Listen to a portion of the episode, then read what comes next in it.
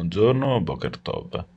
È iniziato il mondiale di calcio più discusso degli ultimi anni. Centrale resta soprattutto la questione dei diritti. Oggi, scrive la stampa, due, bian- due banchi di prova significativi. Alle 2 del pomeriggio si giocherà infatti Inghilterra-Iran e alle 5 Olanda-Senegal, con Kane che ha espresso l'intenzione di portare la fascia da capitano arcobaleno e Van Dijk che se la metterà e basta, c'è attesa anche per una possibile protesta antiregime da parte degli atleti iraniani, un tema che Angelo Panebianco pone con forza sulle pagine del Corriere dicendosi sconcertato per il silenzio occidentale per ciò che sta accadendo in Iran, il mancato sostegno alle donne e agli uomini, lotta contro la teocrazia iraniana. I governi occidentali, si legge ancora, dovrebbero spiegarne all'opinione pubblica il perché.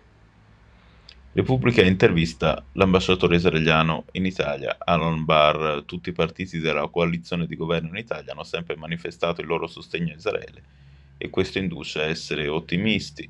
La valutazione del diplomatico, poi ci sono in gioco gli interessi nazionali, qui dovremmo lavorare per trasformare quella sintonia in eh, cooperazione. Viene chiesto a Barr se non abbia paura rispetto al fatto che nella destra italiana ci sia ancora un diffuso antisemitismo. L'ambasciatore risponde così: Non la definirei paura. So bene che ci sono ancora antisemiti, sebbene siano una minoranza e che ci sono simpatizzanti del regime fascista, ma su questo abbiamo già detto al governo italiano che intendiamo lavorare a stretto contatto con la comunità ebraica e che ci aspettiamo dal nuovo governo una politica di tolleranza zero.